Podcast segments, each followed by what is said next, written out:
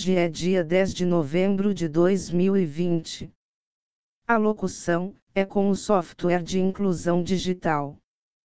Aviso: visite o nosso blog, temas de artes, culturas e museus. Endereço eletrônico é museu2009.blogspot.com. Podcast número Jogo da Velha 69. O tema de hoje é Moda.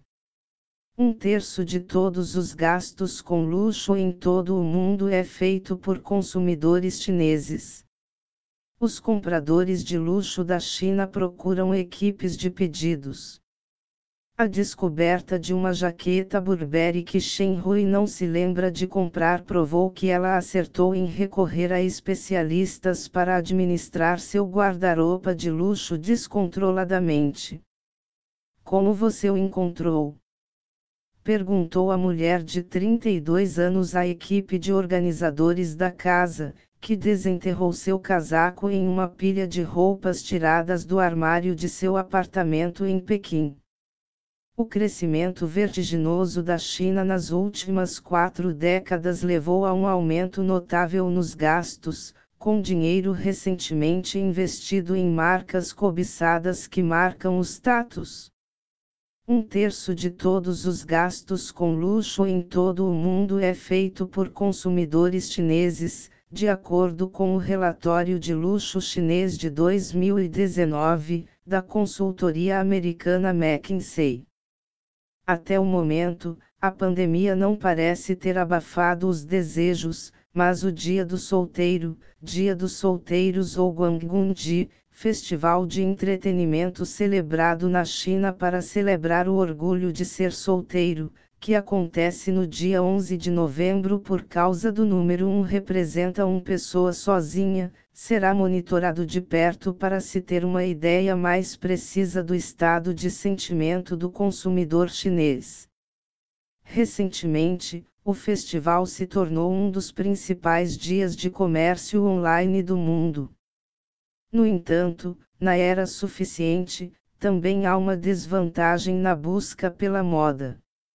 Shen Hui, uma ex-professora de arte, agora dona de casa, disse que seu armário, que brilha com marcas de Louis Vuitton e Chanel a Prada e Gucci, costumava causar frequentes discussões com seu marido. Nunca abandono nenhuma das minhas coleções, apenas acrescento, admitiu, acrescentando que adora satisfazer apenas a sua vontade. Não vejo necessidade de me limitar.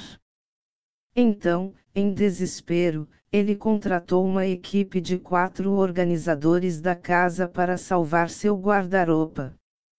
Especialistas em uniformes de preto andam pelo apartamento de luxo em Pequim, esvaziando mais de mil peças de roupa e dezenas de bolsas de luxo do armário.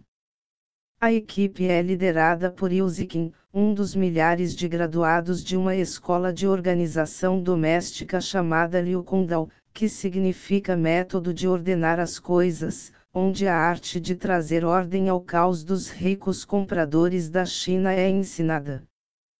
O fundador da escola, Bianu Lixun, disse que agora há mais de 3 mil profissionais na indústria emergente, que a empresa estatal de televisão CCTV projeta atingir 100 bilhões de ienes, US 14,9 bilhões de dólares, ou US 12,5 bilhões de dólares. Ieros, este ano em termos de volume de negócios no mercado. Qualquer hora, qualquer lugar. Durante a pandemia, Biano relata que os negócios aumentaram em até 400% à medida que as pessoas passavam mais tempo em casa vasculhando a internet e avaliando onde colocar todas as suas novas compras. O organizador da casa, Han Yonggang, disse que seus clientes que pagam mais de US 2 mil dólares, mais de 253,75 euros, cada, por um processo que pode levar alguns dias, geralmente tem uma renda anual de mais de um milhão. yuan, cerca de 127 mil euros, por ano. Estou ganhando mais do que quando era designer gráfico, explica Han. Mas, ao contrário do conselho da guru japonesa Marie Kondo, uma especialista em organização pessoal, empresária e escritora japonesa, cuja ética mundialmente famosa inspirou milhões a fazer as malas, Bian e sua equipe nunca persuadirão os clientes a jogar coisas fora ou a pedir-lhes que compre menos.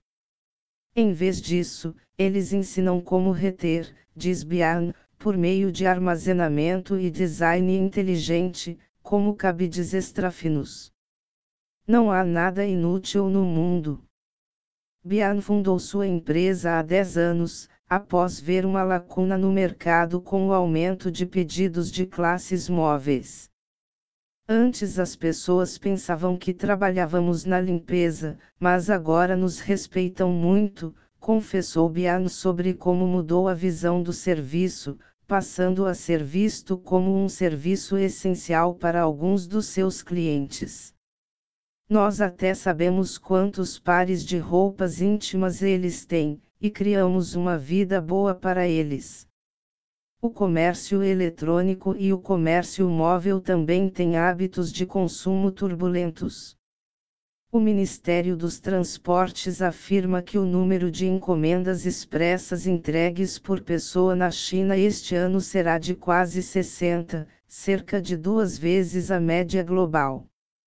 Liu Wenjin, pesquisador da Escola de Economia e Gestão da Universidade Tsinghua, diz que o comércio eletrônico criou uma cultura de compras online a qualquer hora, em qualquer lugar. Mas Bian argumenta que a questão não é sobre o consumo excessivo ou a psicologia dos gastos, mas mais sobre o desafio de encontrar um lugar para guardar roupas nas cidades densamente povoadas da China.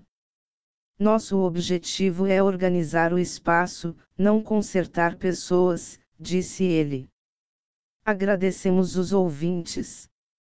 Visite a playlist dos podcasts em https dois pontos barra barra ecker.fm barra museu 2009 gmail com Obrigado.